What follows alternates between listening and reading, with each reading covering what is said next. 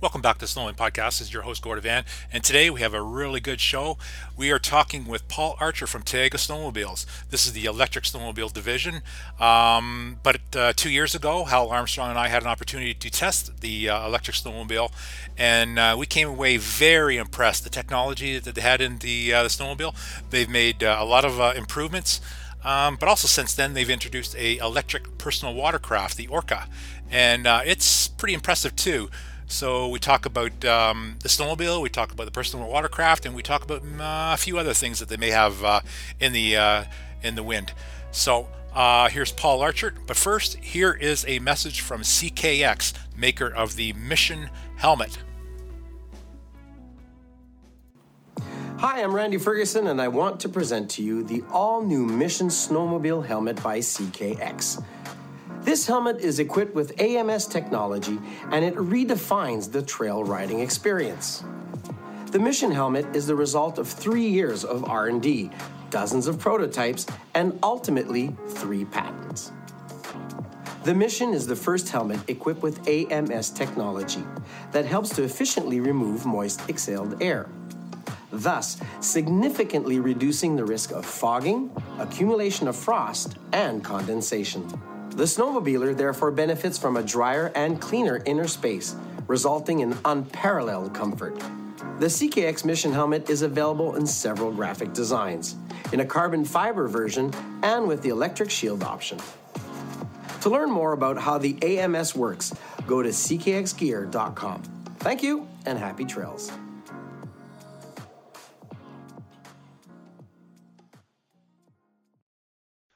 Okay, welcome back to Snowmobile Podcast. This is your host, Gordon Van, and uh, my co-host uh, again today is Hal Armstrong from Snowtech Magazine and Time Machine's uh, um, social media pages. And today uh, we're very happy to have uh, Paul Achard from uh, Taiga Electric Snowmobile Division, and I guess we can add personal watercraft too um, with us. Um, so, Paul, how you doing? I'm doing great. You? I'm doing great. Uh, uh, you know, uh, we, Hal and I have always been uh, discussing. Uh, you know, we got to talk to these guys again and uh, get the get the latest updates on on your sleds. Um, um, it looks like you, you guys have really been pro- progressing since the last time Hal and I tried the the the TS2. Um, how's how's things been development? it, has been going quite quite well, I would say. Uh, some would say not not fast enough, but we're we definitely made some pretty huge leaps. I think you know since we've last uh, talked to you.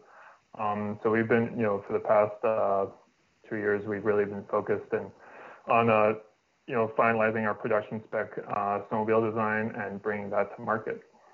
Yeah, yeah, perfect. Um, so let's start the, uh, some questions about, about the sleds here, and uh, how I'll get you to, to join in too. Um, so, uh, Paul, I think I, I, mentioned to you before I was a, I was a past uh, electric car um, owner, and uh, I'm seriously looking at uh, getting one of the new uh, uh, Hummers that are coming out. Um, are you are you guys getting inspired by by the recent um, I guess interest from all the manufacturers, all the auto manufacturers about electrifying their their lineups? I mean, it, it's it's basically coming right to your guys' direction as far as you know what you guys are doing. Uh, you know, I wouldn't say inspired so much as kind of happy that the market is starting to finally shift in this direction. Uh, I think we, you know, when we started, we were definitely a couple years ahead of our time in the sense that people weren't really thinking about off-road when we they were thinking about electric. Um, so I think it's really good that you know we've seen like Rivian and uh, Tesla and Hummer, um, and you have the, the Nikola, which is maybe not going so well, but they, they've all been looking at the off-road segments and uh, you know coming up with uh, truck offerings, which you know we think is going to do a lot of good for us and sort of bringing out this uh, like hidden hidden market. Because uh, I think you know some some of what was slowing us down originally was even just convincing you know investors and partners that off-road people want electric vehicles.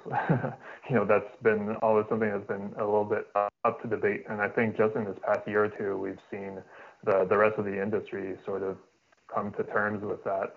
Um, but you know, this like when we had started off with the snowmobile, we went straight to you know the ski hills and these fleet operators who we knew wanted to cut their operating costs, and that to us was like the first kind of group of people we could see that you know they really want to bring electric to their their off-road products.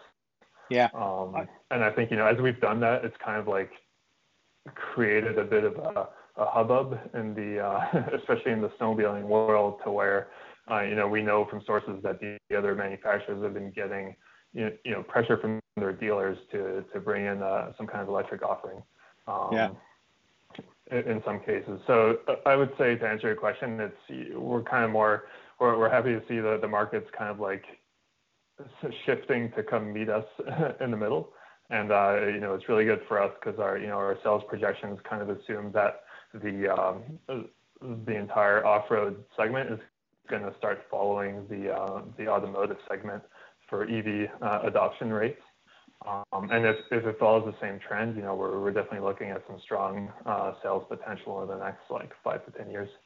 Yeah, you must like the fact that I mean, well, all these automotive offerings, um, and also I guess we can add Harley Davidson, uh, uh, you know, bikes and stuff like that. But uh, the, the, chargers are also going to increase uh, the the infrastructure, uh, which I mean, if if you're if you're looking at the, all the misconceptions about electric, electrification of uh, automobiles and, and now snowmobiles and off-road products, everybody asks about, well, how do you charge them? And how do you charge them? Where do you charge them?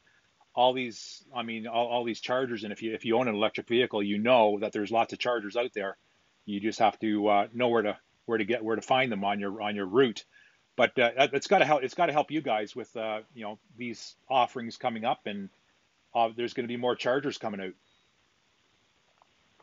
Yeah, yeah. So I mean, charging is definitely one of these things we've been keeping an eye on since the beginning because I think, as you say, there aren't any electric vehicles without charge points. Uh, I think what's kind of nice about, especially if we're looking at what we're doing um, in electric off-road like snowmobiles and watercraft, they're fairly small sized battery packs, so you can actually just charge them off regular 240 uh, outlets, which most cabins anywhere have. So actually, you know, getting the the right equipment in is really not difficult and in most cases, you can charge with what comes with the sled, which is you know the onboard charger with a charging dongle. Um, if you want to have a nicer charging setup, so you know uh, uh, that has uh, a wall box with uh, you know the the charging cable and everything. Uh, that that's why we started partnering up with ABB this year. Um, so ABB is going to be uh, offering you know alongside our, our vehicles their um, standard you know domestic or like light light industrial, I'd say, charging solutions. So, it, you know, if you're just a homeowner, uh, you can get their their standard um, wall-mounted charger, uh, which can charge up to up to 11 kilowatts. So that gives you like a two-hour charge time, and that just runs off, you know, your your household 240, and it's a pretty simple installation. I think in general we'd suggest uh, getting an electrician to wire that in for you, but I think a lot of DIYers could uh, definitely do it themselves. Um, but that really just gives you it gives you like a more convenient charging solution with like the the nice you know the the J1772 uh, charging adapter. Um, it, it just kind of like makes it look nice. But honestly, you can even just use like the like the outlet for your dryer will work if you have yeah. the right adapters, you know. So it's it's nothing crazy. If you want to get like better charging capability than that, then uh, there's the other cool thing that ABB is now offering, which is their uh, their the AC/DC wall box solution um, which is kind of like that's why I call kind of maybe prosumer or light industrial solution. Uh, so instead of going ahead and installing like you know the equivalent of a Tesla supercharger, which is like a several like dozens of thousands of dollar installation project, um, the this solution is which is really great. I think more for like small businesses or for people who can afford it. It's kind of like a on the order of like eight thousand dollars, and it gives you like a 25 kilowatt um, charge rate, uh, which is better than what you can offer with the, uh, you know, just what we call like level two automotive charging solution. So it's kind of midway between like a level two and a, a supercharger. Um, yeah. So 25 kilowatts will give you like a one hour charge time. Yeah. Um, and that would be, you know, available for our, um, uh, the snowmobiles are equipped with the, uh, the fast charge option. So I guess, you know, at the end of the day, we're, we're looking at many different types of solutions for charging that you can adapt to whatever your situation is. and I think this will make it a lot easier as well to sort of develop the, the charging network. Yeah. Um, but you know, the the step between that and getting something functional is really it's not that bad. You know, if you think about if, if you think about fuel fueling network, you know, it's a lot harder to implant a fuel station than it is to get you know 240 routed to a, a point. Um, and you know, if I know this is a snowmobile podcast, but if we talk about the watercraft, what's cool is a lot of docks uh, actually already have 240 wired up right up to the dock. So, yeah, you know, when we've been out doing demos with the with the Orca, we've just been pulling straight up to the dock, pulling out our adapters, plugging into the uh, the outlets they use to uh, to plug into the their yachts, and uh, that's a perfectly viable charging solution right there. Yeah. So I think well, you, you know it's definitely something that's developing, uh, but yeah. Yeah. Will you have um, like a, a, portable charger that uh, um, snowmobilers can bring with them, and, and uh, like a, like a, just a portable one that they can plug into like a 110 uh, outlet, like uh, like most yeah, hotels. Absolutely, because our yeah. our vehicles are equipped with onboard chargers. So okay. you, like I say, you really just need to have access to 120 or 240. Uh, 120 gives you like that would be maybe more like an overnight charge. It's like six yeah. or seven hours.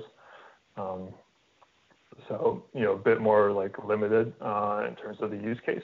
Um, yeah. So usually, you know, if you're looking for to be able to charge like once or twice in a day, um, then the, the 240 would be like the, the better option for you. Yeah. Um, well, but yeah, like I said, you know, we have onboard chargers, so really, really all you need is an adapter cable that'll adapt to the um, the charging socket. Yeah. So so people can uh, pull up to like, most hotels have uh, outlets, uh, you know, to uh, for people to plug in their their trucks, so you can just uh, yank somebody's uh, cord for for their di- diesel truck and plug in plug in their snowmobile overnight, kind of thing. So Okay, Hal, you got a you got a question for Paul? Yeah, just on the uh, Paul, uh, looking at your uh, battery size on these. Uh, you're advertising 27 kilowatt hour battery life. Is that right? Uh, yeah, I believe that's our long range uh, option.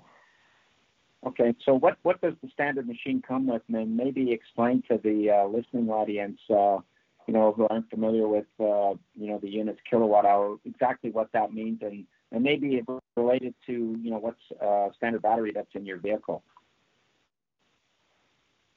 Uh, yeah, well, I mean, a kilowatt hour is like a, a measure of uh, energy, like you know, pure energy. So the more kilowatt hours your battery has, the more energy you can store. So the more uh, the more range you can uh, you can access.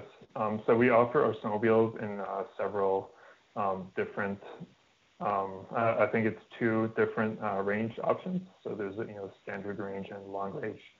Um, so the, the standard range comes with, um, I was just pulling up my spreadsheet here. but yeah, the, the long range is 27 kilowatt hours, and then I think standard range is um, 20, 21 or 23. Um, don't, uh, sorry, don't have the numbers in front of me right here. Um, but essentially, you know, what that means is it's a, it's a similar battery envelope. It's just that we add or remove the, uh, you know, battery modules that are in the pack. Um, yeah, so I, am just looking at, uh, you know, with the with the battery uh, setup on the on the machine. The one that we drove uh, about a year ago, the TS2 version, um, you had the battery location on the right hand side uh, of the machine, kind of probably in the traditional spot where on a two-stroke uh, uh, snowmobile, where your uh, exhaust system would be and your uh, and your main uh, resonator canister type thing. Is, is the battery location still on the TS3 still located in that uh, same area on the right-hand uh, side, or is it more centralized now?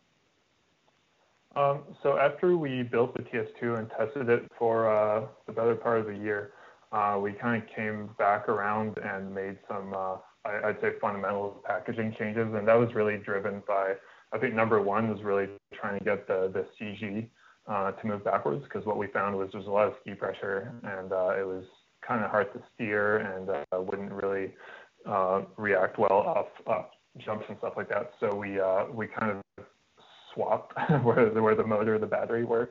Um, and at the same time, that kind of provides for a much uh, more compact and stiffer uh, sort of chassis subframe architecture.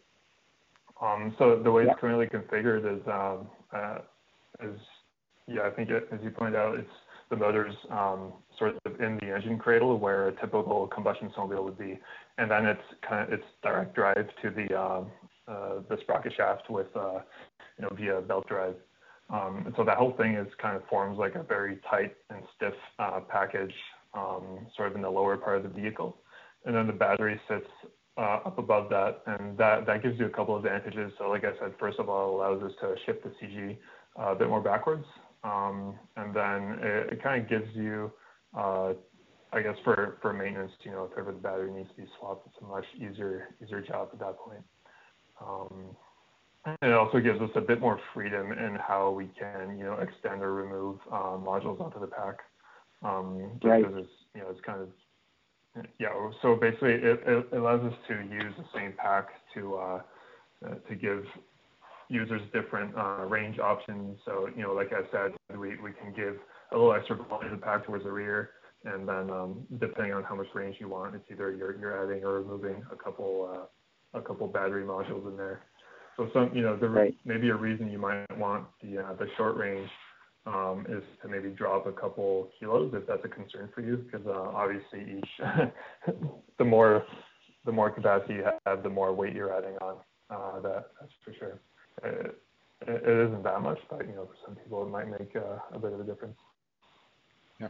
So, so um, one of the questions that that one one of the questions that I hear when I'm talking to people about these um, because you know your your uh, the electric sled does not it does away with the CVT system. The you know it does away with the uh, the clutching that's you know traditional on a snowmobile. With the secondary clutch gone now, how does this machine with the electric drive and it's a direct drive to the to the front track drive how does it respond to uh, torque loads you know when i'm when i'm riding a traditional snowmobile with secondary clutch it's a torque sensing secondary so as i hit deep snow or whatever the clutch is going to respond and it's going to open and close now with with all that eliminated how does the load am i having to manipulate the throttle modulate the throttle uh, more often now. You know, if I go from hard pack into deep snow to try and compensate uh, to uh, uh, you know for the torque load on on the sled. Um, how, how how does that all work uh, as far as driving the machine goes? Um, I think you definitely have to consider it's more like a direct drive type of driving experience. So yeah, like definitely the, the amount of throttle you're giving it is what it's going to be giving you uh, for torque. Um, and what, I think what's nice about the electric system is we can do kind of what we want for the uh, you know the the throttle ramping. So you know, like you mentioned, like you don't really want to be varying the throttle too much because that I mean it's just kind of tiresome.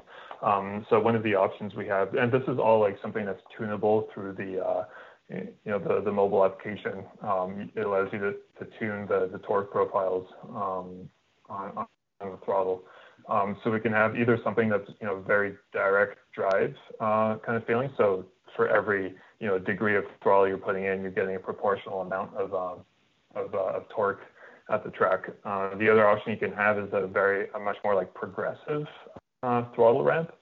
Um, so you know in, in, the low range of the throttle, it's going to give you like not much modulation, but then in the higher degrees, it'll give you like a more a more definite modulation. So that, that means that, you know, when you're riding on the trail, you can be, you know, bouncing around and the throttle is going to be moving around a little bit because you can't, you know, keep your hand perfectly steady and it won't like, it won't, it won't give you like a jerky uh, riding experience. So I think that's definitely one of the, the, the things we had learned. Uh, but what's cool about the electric drive is we can, we can absolutely tune the throttle um, exactly how we want. Uh, that, that goes, you know, the same goes for, uh, the what we call the, the throttle ramp. So, you know, if you give it zero to 100 full throttle, is it going to give you zero to 100 full torque instantaneously, or is it going to give you a bit of a leeway, you know, for, for that same kind of reason? Um, right. But I guess to answer your question, it's yeah, we're really talking about more of a direct, um, direct drive sort of a sort of a feeling. Yeah. Um, um, Paul, um, will will the consumer be able to tune this themselves? Like uh, some uh, uh, um, uh motor motocross bikes and uh, stuff like that, they have uh, tuning apps that they can tune for their ignition timing and stuff like that. Will you be able to do something like that with um, uh, with the with the your your snowmobile, like to, to tune in the the, thr- the throttle curve and mellow it out or shorten it up or or anything like that? Yeah, exactly. And you know the the options are kind of they're pretty broad as far as what you can adjust uh, on the software. So you can set yourself up different, you know, a customized driving driver profile or even several profiles if you have, you know, if you're sharing the sled with maybe your kids or something like that. Um, so even you know things like limiting the the power, limiting the speed, um, like I explained, you know, adjusting the, the throttle ramps to make it easy, either easier to drive or maybe higher performance. Um, so the options are really quite quite broad uh, when you get into that. The uh, the snowmobile that we tried, um, you had that actually on the uh, on the handlebar settings, uh, the modes and stuff like that.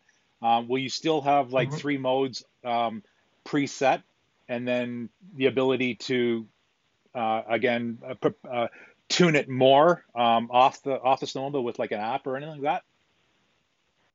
Yeah, so that's the idea is you have kind of like a simple control off the handlebar controls. Um, and then if you want to get more into depth, it, yeah, it'd be through through the mobile app. Yeah. Okay. Um, the the battery technology it's it's going crazy in in automotive uh, um, circles right now. Um, you're you're still doing your own batteries, or, or are you going to be uh, contracting uh, um, a battery to to another supplier, and and you know you know they're getting tremendous gains out of, out of batteries right now. How's how are you guys uh, doing with your battery technology? Um, yeah, so we're working very closely with a, battery supplier who's they're actually just supplying us with the um, the basic battery cells, which are kind of you know the core of the uh, the the cell technology, uh, and you know that's really important for us because it, it lets us access sort of the the latest um, you know release technologies. These, these guys they they supply uh, some pretty pretty large OEMs that I can't name.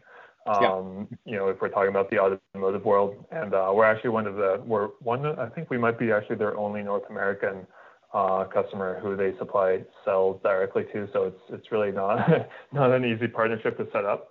Uh, sure. But you know that's great for us because then we we've designed the battery um, the battery module itself, which, you know, if I'm talking about the module, that's just kind of the basic unit. You're taking cells, you're stacking it together, and we're putting a bit of a, thermal management system around that cell uh, with, you know, it's like a fluid that circulates uh, very close to the cell. So we can go and extract heat very efficiently from them, uh, which means we can push very high power rates out of our, modules.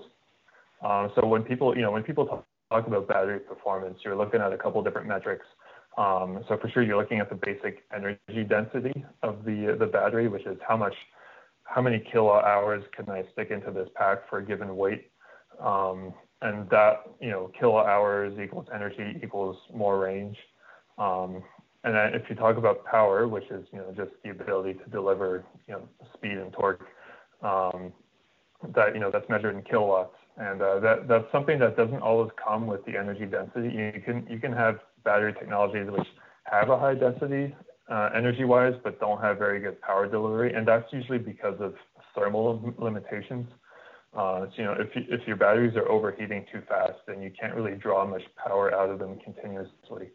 Uh, and we know for you know for power sports is very important. Like you need to be able to be uh, wide open wide open throttle for uh, pretty long, you know, if you're if you're zooming across a lake, you're pretty much wide open throttle for a couple minutes at a time. Um, so it's we need to be able to cool the battery very efficiently, um, and sort of as a counterpoint to that for the snowmobile application, we need to be able to heat up the battery and keep it at a, a sort of minimum operating temperature, and that's where the, the heating system comes in. So it it shares the same um, thermal management that's being used to you know, you can either be cooling the battery modules or heating them up.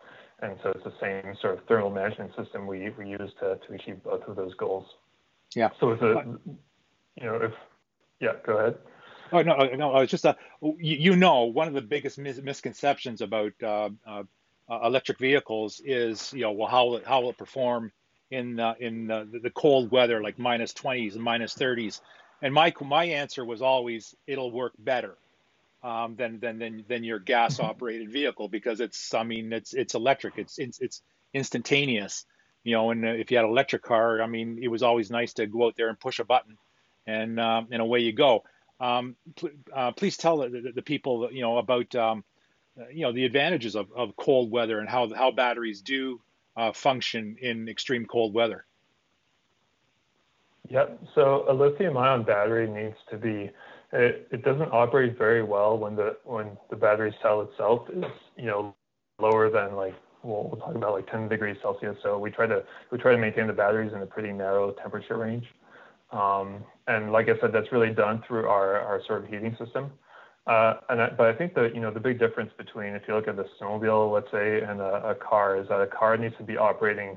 You basically have your whole HVAC system, which draws a huge amount of power. Uh, so I think that's why people think of electric cars as having really bad range in the winter, which in some cases it's, it's true because you're trying to heat up, you know, just defrosting your windshield.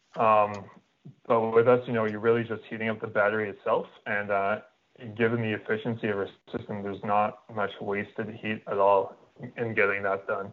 So just to give you a scenario, um, like worst case scenario, if let's say you, you've left your snowmobile outside, uh, it's minus 35 degrees outside, it, it, hasn't been plugged in, so you're pretty much starting it off cold as it can be. Uh, when you start it up, it'll take about uh, a 5% chunk of its energy off the top to, to preheat itself. And once it's up to temp, uh, you're pretty much you're ready to go, and it won't really operate any different than it would if it was 30 degree outside. You know, yeah. Um, it's really just getting those cells up to that temperature initially that that's important. But you know, even better than that is if if you are kind of like storing it in the cold, if you have it plugged in continuously, um, it, you know, it'll run coolant or heating fluid through itself, um, you know, just enough to keep it at, at, that minimum temperature.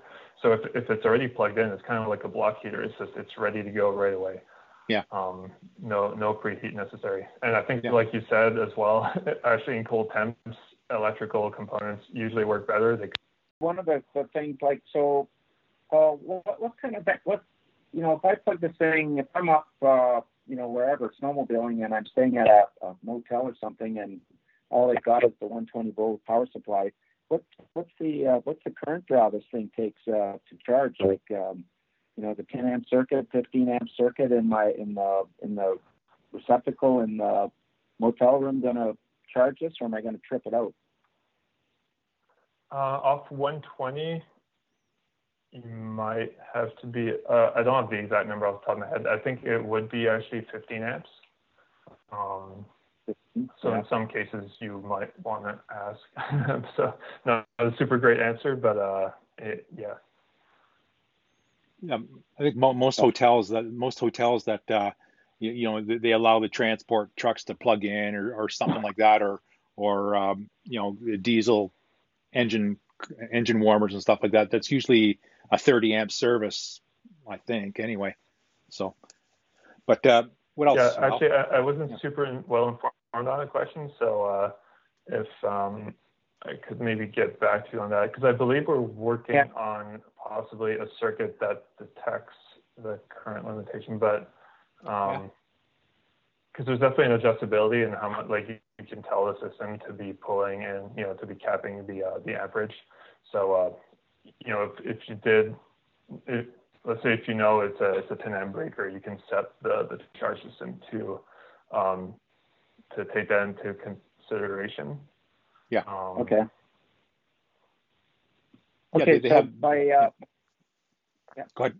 My next, uh, my next, next question was, um, you know, um, looking at the uh, the new uh, uh, power pack design, I'm going to call it.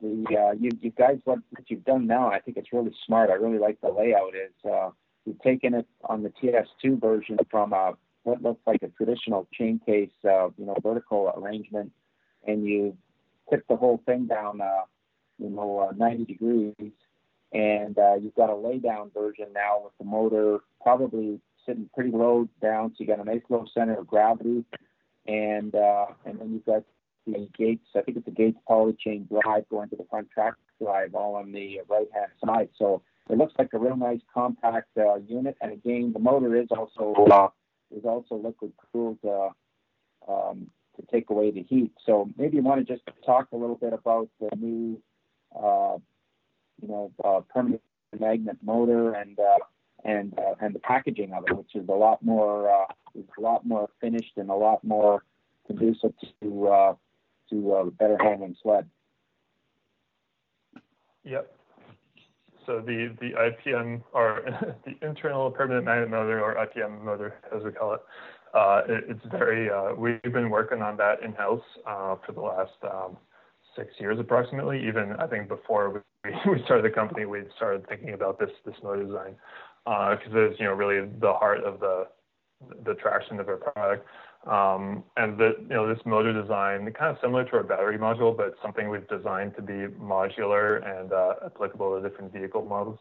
Uh, what you get with the IPM uh, motor design, and this is something, you know, for example, Tesla uh, is using the IPM in uh, their Model 3 right now. And what you get with this kind of motor, it's for one, it's very, you know, thermally efficient, um, but also it gives you um, high levels of controllability and also just high torque density, uh, which means with a really lightweight package, you know, our entire motor plus inverter package weighs about 25 kilos and can deliver, you know, 150 kilowatts uh, continuous power, which is actually a bit insane.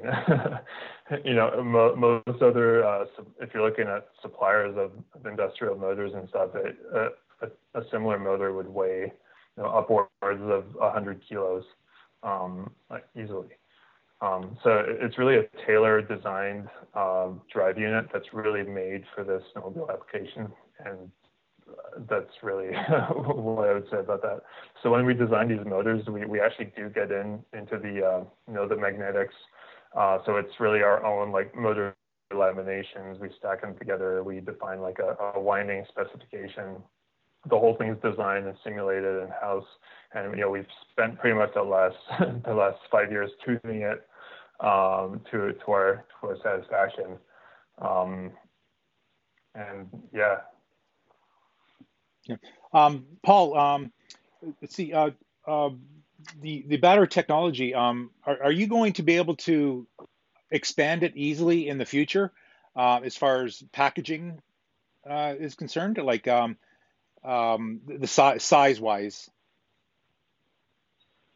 Uh, you mean like do you if you can add like add yeah. on modules or something? Yeah. How much how much um, room um, are, do you need to to uh, to add on and and you know in in the next say two years, how much performance do you expect to get out of um, a, a, battery pack in say two years. And and is it going to be easily to easy to um, adapt adapt a new battery pack or anything?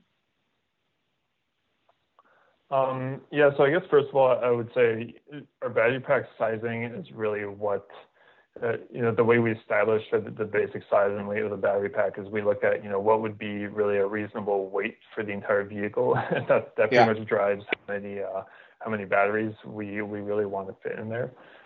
Uh, and I think anything further than our long range offering, you, you start adding on, I think, a bit more weight than is worth, you know, the extra cost and, and kilowatt hours. Yeah. Um, so we kind of set out with that, and at, at, the moment, it's not it's not modular in the sense that you could add on modules. That actually, it, it becomes quite complicated uh, if you look into it seriously. Um, mostly, you know, to do with you need to be managing like connectors. It's definitely not necessarily things you would want like a, a user to uh, have access to. Yeah. Um, what I think will probably end up happening, and that this, you know, obviously we can't look too much in the future, but for sure, you know, the, the cell technology will be improving year to year at the rate of about, you know, 10, uh, 10 to 15% improvement in energy density um, year to year, just from the basic advancement in the cell technology.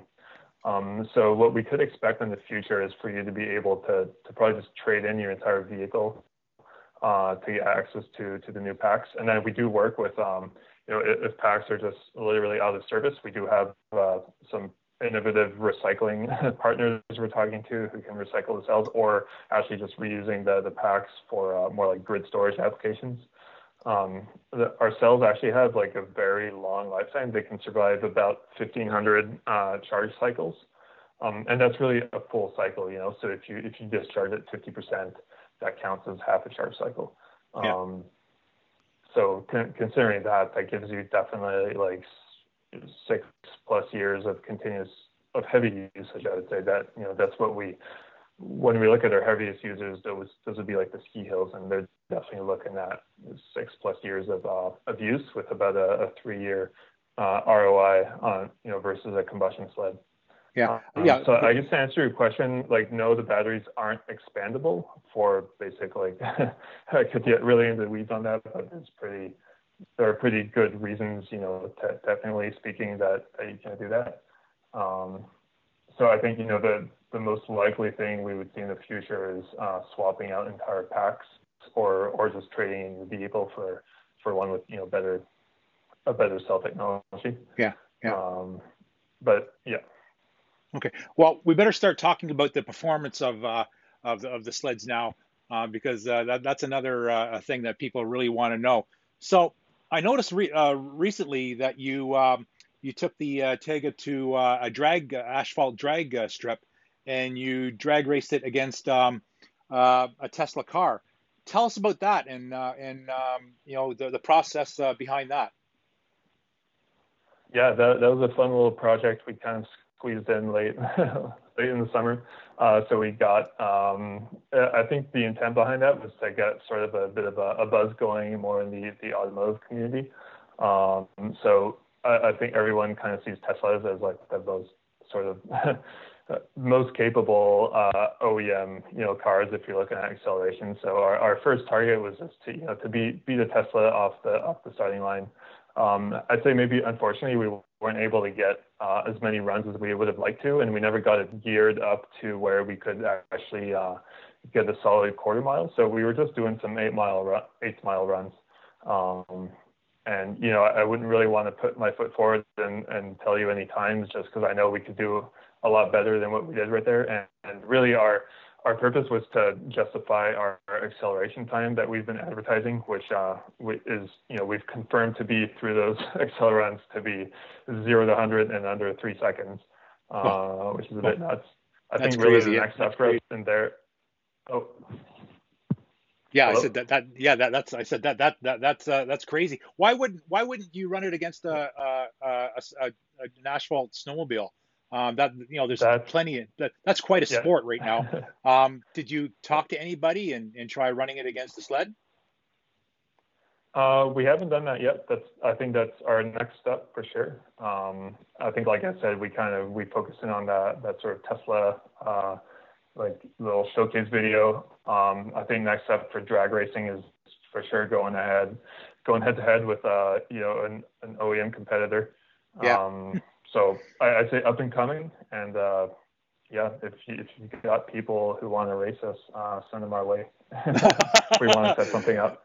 That sounds like a challenge. That's that's good. That's cool. I, I mean, I, I've been waiting for that uh, because I my I, I I know for a fact that uh, um, a well set up electric sled is gonna it's gonna spank a, a, a, um, a, a regular production snowmobile. Yeah, yeah. Forget the pro mods and stuff like that.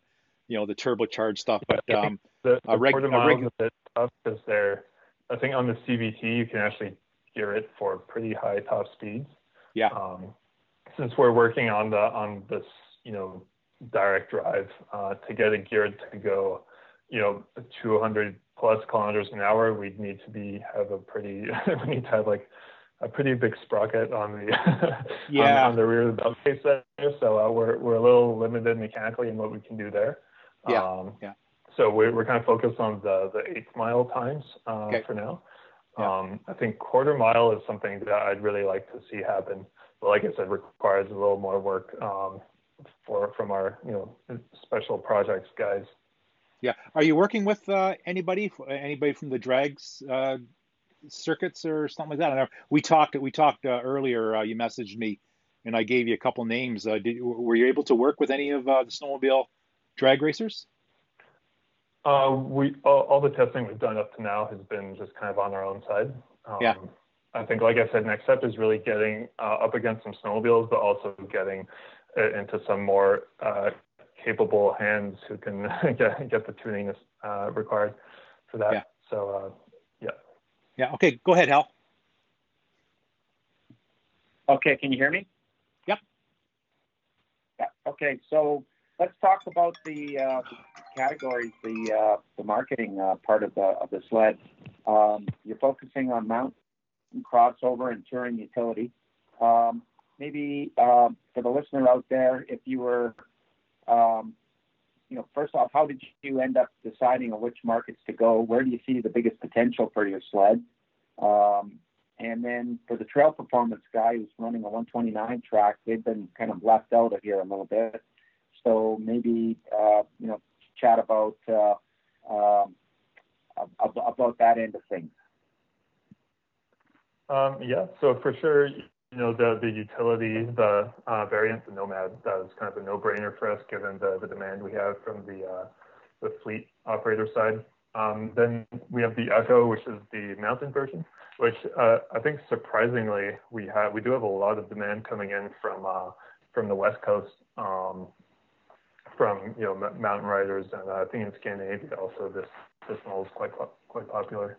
Uh, and I think yeah, that we're definitely open. I think to go to the uh, the shorter track styles. I think the main reason we haven't outright gone towards there is we know that these types of users have probably uh, more stringent range requirements. Uh, like you're going to be looking at a lot of people who want to be doing, you know, several hundred kilometer rides, which uh, is we're, we're getting there, but we, you know, we didn't want to go straight towards that market right off the bat. But it's for sure something we're looking at, and it's uh, it's up for. Uh, um, we're Discussion. up to do it. Um, so I think yeah, definitely you know the Atlas is supposed to go and uh, and reach some of that trail um, clientele, but it, it also needs to satisfy, you know, people who are a bit more, uh, you know, who, who, could be doing some some deep snow stuff. So we figured the Atlas was maybe a better bet to try and catch a, a bigger cross section of the uh, the eastern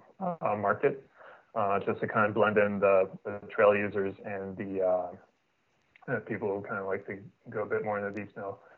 Um, so, you know, we, we don't, we're definitely going towards the trail segment, uh, I would say. I just can't really say if it's something that would be available next year or not. Um, I can say the Atlas is a hell of a lot of fun to ride. you know, even if the track's a little a little longer. Um, we we do have some like performance suspension options on the uh, on, you know the the performance um, version of that. Um, so you can definitely get it running pretty nicely. Um, but you know, I wouldn't uh, say it's a hard bread pitch banger or anything like that. right. The um, yeah. I'm seeing on your uh, on the uh, you know from what I've been reading and and what we what we wrote and everything.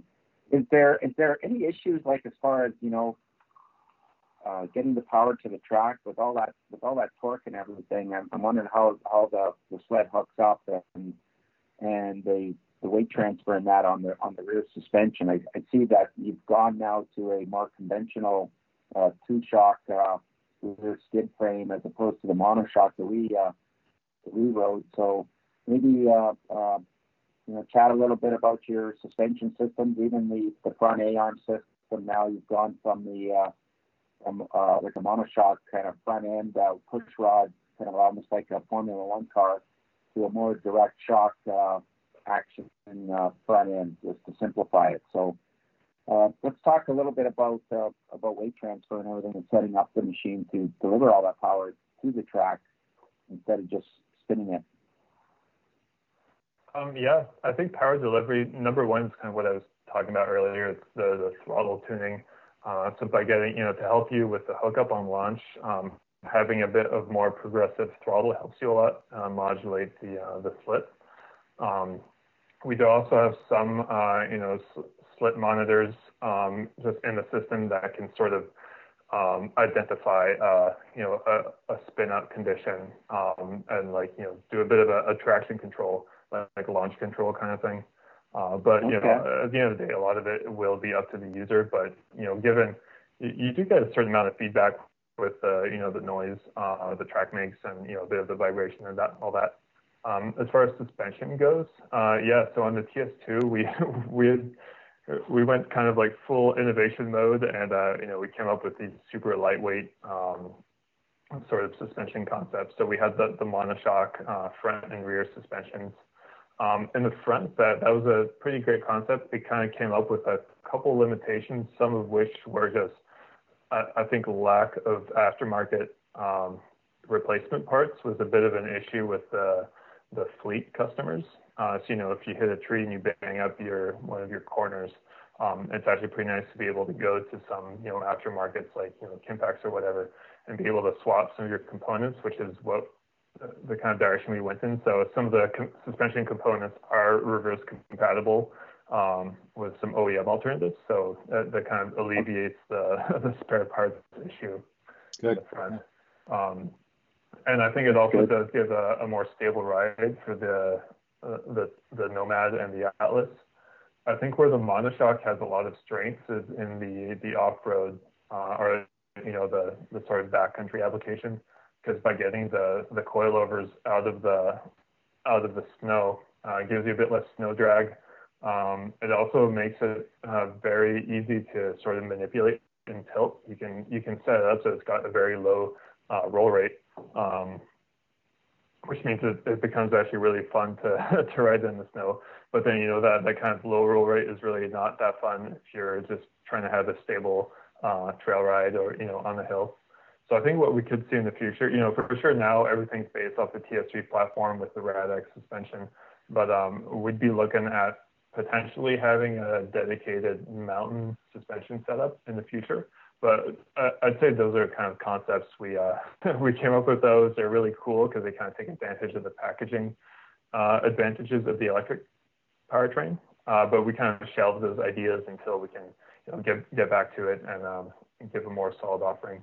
So I'd say the the rear suspension as well. We started off with the monoshock, and then um, the the reason we went went um, towards a more conventional layout was uh, to have I would say better adjustability, um, especially I think for tra- trail performance is pretty important. I think to have um, the adjust the adjustability of the the rates on both of the uh, the control arms, um, and just you know be able to adjust the uh, the ski pressure uh, more more easily, I would say.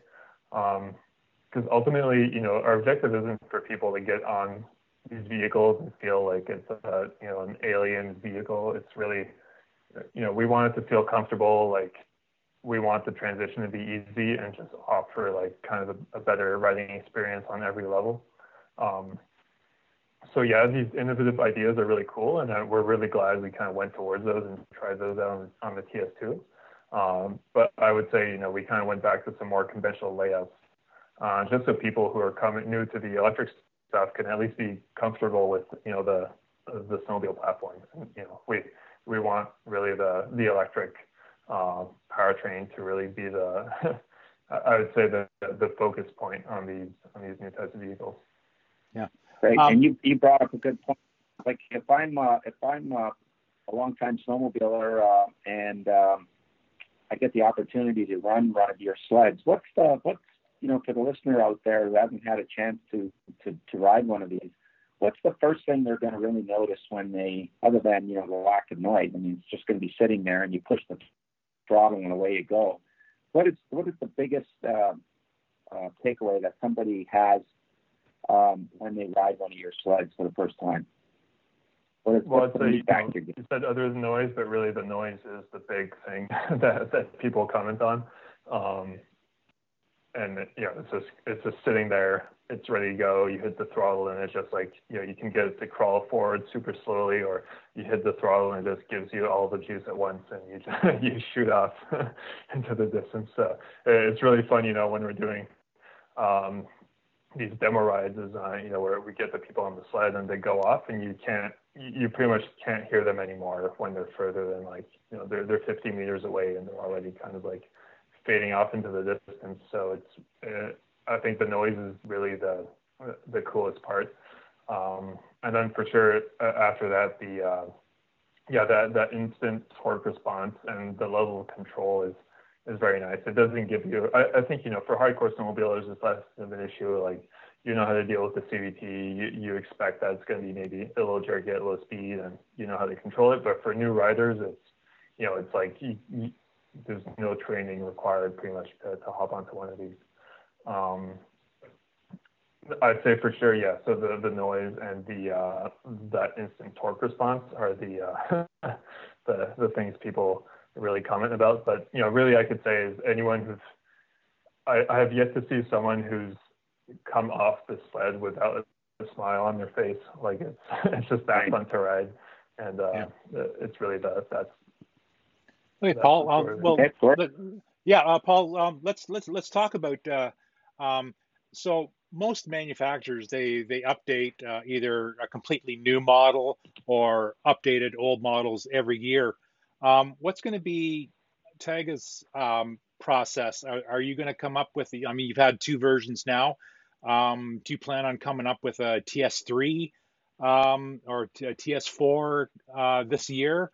Um, what's what's kind of the production standard? What what, what you guys are going to um, have come I, up? I mean, yeah, I wouldn't say we're we're not under so much pressure. I think to really offer a gazillion different models and options and novelties. we're really just focused on delivering these, you know, some solid TS3s um, I think, like I mentioned, there's some cool ideas we have maybe for the Ekko that could, you know, justify a, a platform update. But we're, we're really just focused on the TS3s for now. You yeah. what I'd have to say about the sort of yearly model cycle is like we're we don't really want to get trapped in the, you know, the the current, you know, state of where things are, which is, or you know, my my perspective on is, you know, the OEMs are kind of competing um, through really like small incremental, you know, small improvements or gimmicks or you know, oh wow, a new paint color. like I know that yeah. the users uh, they like that in, in many cases, but I think you know if we're if we're really focused on delivering a quality product, I think that's something that'll come that'll come with time. Um, yeah. Our focus is really just getting some solid machines in people's hands. And okay, uh, so I think we'll, we'll I think like we mentioned, we've got probably a shorter track model coming up in uh, in a year or two. Um, and that, I think that would be like a, maybe a major platform update. And other than that, this is generally across the board improving our product, um, improving you know the the app experience. Uh, there's, a lot more like cool stuff you can do apart from just the, the basic model variations from year year to year. Okay, so um, let, let, us talk about production and availability. Uh, what are we looking at now for availability of uh, of the models? Are you and are you going to have the crossover first, uh, uh the mountain first, or the utility first? Uh, when do you plan on start production, and when can people um, expect to get delivery of their uh, of their sled? Um, it's been pretty much a first come first serve basis according to our, our pre-order um, pre-order list. Um, so you know, all three models are going to be we're going to be starting production um, sort of at the same time, and you know, in, in the order that the orders have been received. Uh, we have a bit of a, a, focus as well on the utility sector because we've had a lot of uh, large fleet orders uh, that we're working on. Um, so we're mostly talking about um, deliveries, uh, you know, as soon as next, I'd say November, December uh, for more the uh, if we're looking at general public deliveries. Um, and after that, it's kind of just limited by our, our production rate that we're we're ramping up to. You know, we're we're really looking at scaling our, our, factory up quite fast to the point where we can be producing uh, a couple thousand vehicles a year uh, starting for next winter. So our our target is absolutely to be fulfilling all our pre-orders uh, next winter. Um, and after that, um, you know, wait the wait list for vehicles is a bit. I, I think it's a little uh, up to how things go this year. Uh, I would say, you know, how can we ramp up fast enough? Can we maintain, you know, good quality processes? I think, like I said, we're we're more concerned about delivering uh, solid vehicles and trying to, you know, we don't really want to cut corners to uh, gain a couple months delivery time. Um, so I don't really have anything to tell you for you know, if you pre-order one now, where our objective is definitely to be delivering one to you uh, for next season. Yeah. Um, but after that, you know, it'll kind of evolve as the, the company evolves and how fast we can ramp up our factory. You know, we are we do have a location in Montreal right now that we're setting up a production line in, but we're also looking to expand our capability by opening a, second location. Um, Good. Yeah. So we're, we're yeah we're really focused on on the growth part of it right now, and we're just we really just want to deliver quality vehicles Yeah. So I guess you know by by your social media posts, a lot of people want to try one of these. Are you going to have some kind mm-hmm. of demo tour or something that people can actually uh, uh, try one of these uh, or, or, the different versions, uh, the, the, utility or the the the Ekko or something like that um, throughout Canada and and the United States?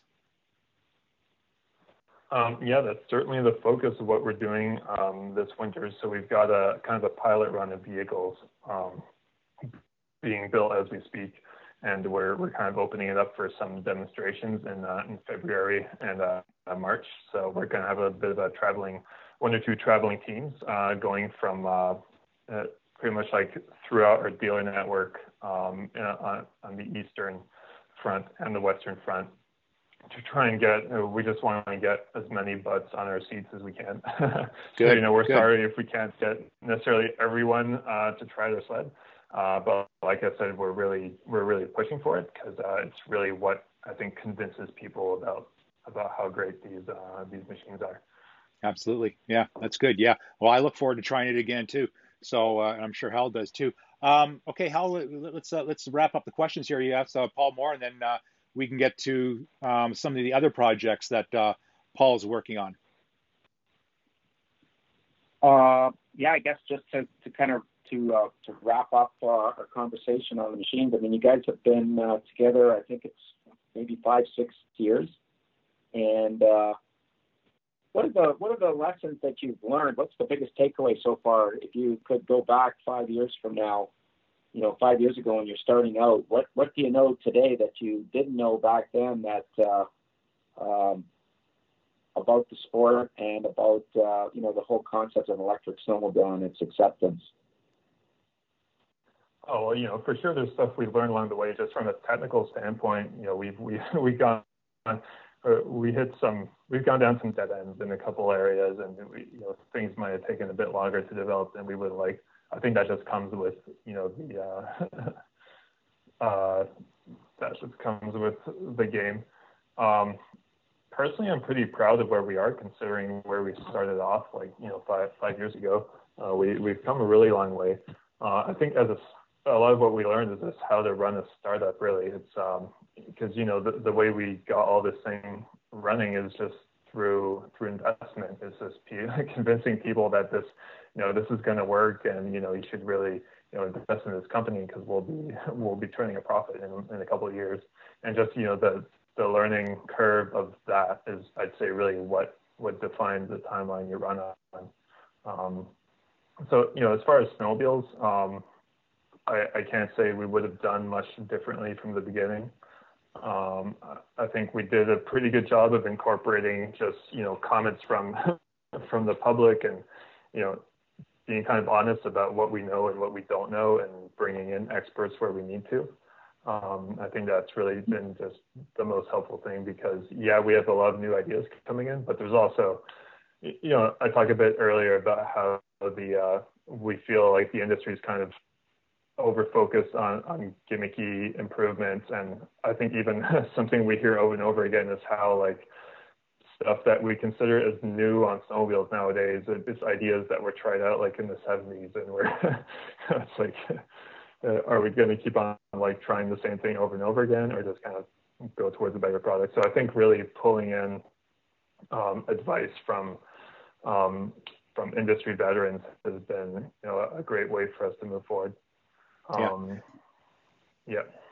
Yeah. Yeah. yeah. I think uh, the, the, biggest conversation that Hal and I had when uh, when we left uh, riding the, uh, the, the TS2 was uh, that the, the, suspension that you had in that in that sled was it was very exotic, and and we both came away mm-hmm. with saying that was nice, but it was probably overkill for for that sled. And I and I'm I'm, I'm pleased that you went with a more conventional su- suspension system. But you know, that, the suspension that you had, it was beautiful. You know, it was it was like Formula One stuff. Um, but really happy that you went with the uh, more conventional um, suspension. And um, you mentioned uh, you're you are you're technically a startup. Um, you may be able to answer this, and you may not be. But um, any any thoughts of going public? I cannot talk about that. yeah, I, th- I, thought so, but I, I, I, we could probably expect maybe in in the future. So people should actually uh, keep an eye out Well, for that for what that I one. can Then. say is like they, you know, we've got eyes on us. Like, Yeah. we can't hide from the fact that the the rest of the industry is now seriously looking at, at electric.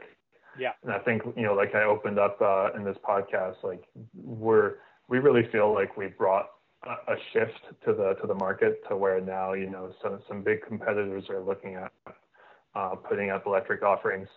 And uh, you know, as, as a smaller company, how we hold an advantage is being definitely a, a few years a few years ahead of the curve in terms of technology. Uh, Yeah. Like we know that nothing that our competitors are going to put on the ground and then, or you know, on the ground, on the snow, or in the water, you know, nothing they're going to do in the next two years is even going to come close to the level of performance we're able to offer today. Yeah. And that's how we intend on, on maintaining maintaining our advantage um, going forward. Okay, so we can we can wrap this up. Uh, uh, um, uh, but uh, let's let let's talk about um, kind of kind of a s- it may not have been a surprise, but you debuted uh, the Orca personal watercraft uh, this Mhm. year.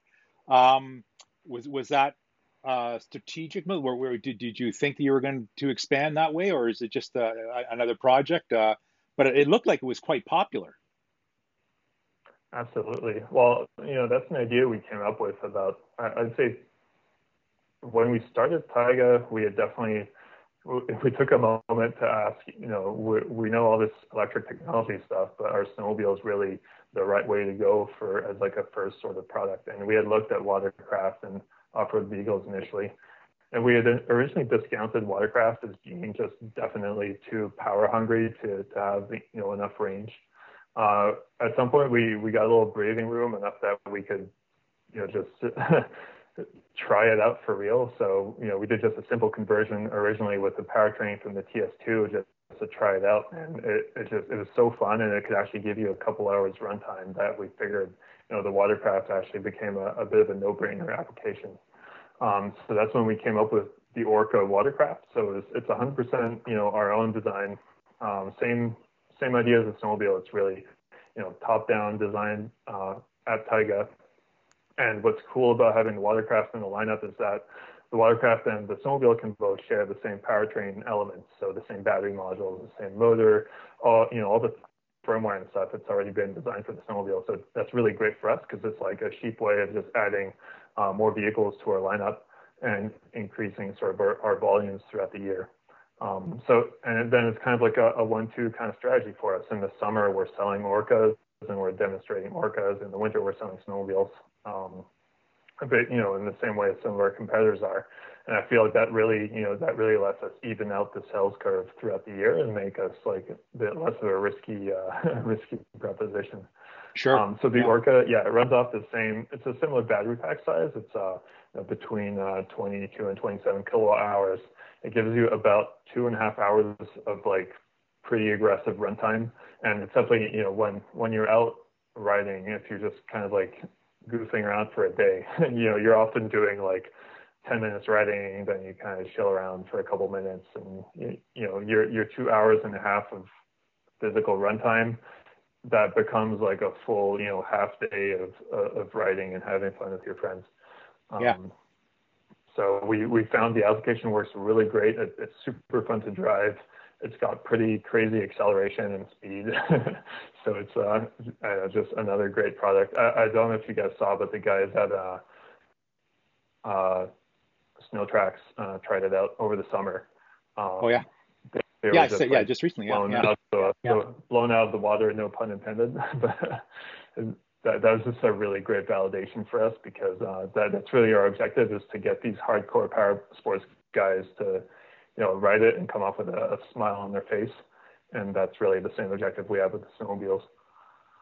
Yeah, perfect. Um, yeah, it, it makes total Great. sense too because it's it's quite easy. I mean, uh, you think about uh, shore shore power on on the docks of uh, of most um, you know high end boat users. Um, they they have the shore power right at the dock, so it's quite easy to to power these things up. And and yeah, it's a personal watercraft um, uh, ride, and it, it is. It, it's it's a lot shorter. You, you go you go less distances, more fun, kind of uh, more fun and less time is kind of your typical watercraft user. Yep. Yeah. So, okay, Hal, um, do you, you have any more questions before we wrap it up with Paul? Uh, no, just uh, hope you guys have uh, you know uh, you know there's there's nothing stopping you guys. Uh, you know the sky's the limit. There's there's and like you said, uh, you know we're definitely seeing Polaris. We're definitely seeing uh, you know BRP. Uh, um, you know making uh, noise about uh, electric uh, snowmobiles. We see it with bikes. Uh, you know, with Polaris, they've they've been doing that for a while now. So I mean, it, it's it's in the it's it's coming, and everybody knows it. And uh, with you guys, like you said, you're you've got definitely a, a head start on everybody. And just wish you guys all the best and uh, and, and getting you know more of your product out on the snow and uh, and uh, can't wait to ride it again. Uh, it was it was very surprising, and everybody I, I talked to, of course, wanted to know about it. And uh, I think that that's the proof is just getting more more of these demo rides, which is going to be kind of challenging this winter with you know everything we're going through with COVID. But uh, I think as soon as people get on these things, they are going to uh, the demand is going to be there. There's no question about it. Yeah, uh, Paul. One more thing. Um, uh, you know, personal watercraft, but have you got any more irons in the fire? Uh, are you looking at any other uh, kind of uh, sports, uh, motorsports? we so you know we don't have anything officially announced for real, but I think you can definitely um, expect to see something coming from us. Um, let's say we, we're doing snow, water, and then the okay. ground is yep. a thing okay. as well. So yeah, yeah, makes sense. Makes sense. Yeah, got an eye on that yeah, you got you got to put your your irons in the fire there too. Uh, but yeah, so that that's another uh, another big segment.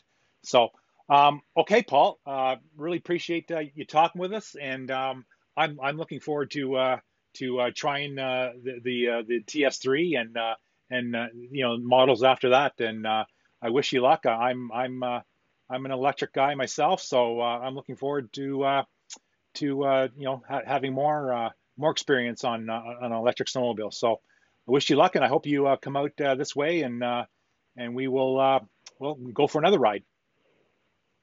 Yeah, thanks for having me on the show. Yeah, okay, take care. Thanks a lot, Paul. You too. Bye. Yep. Okay, thanks a lot, Hal. Okay. Yep. Take care.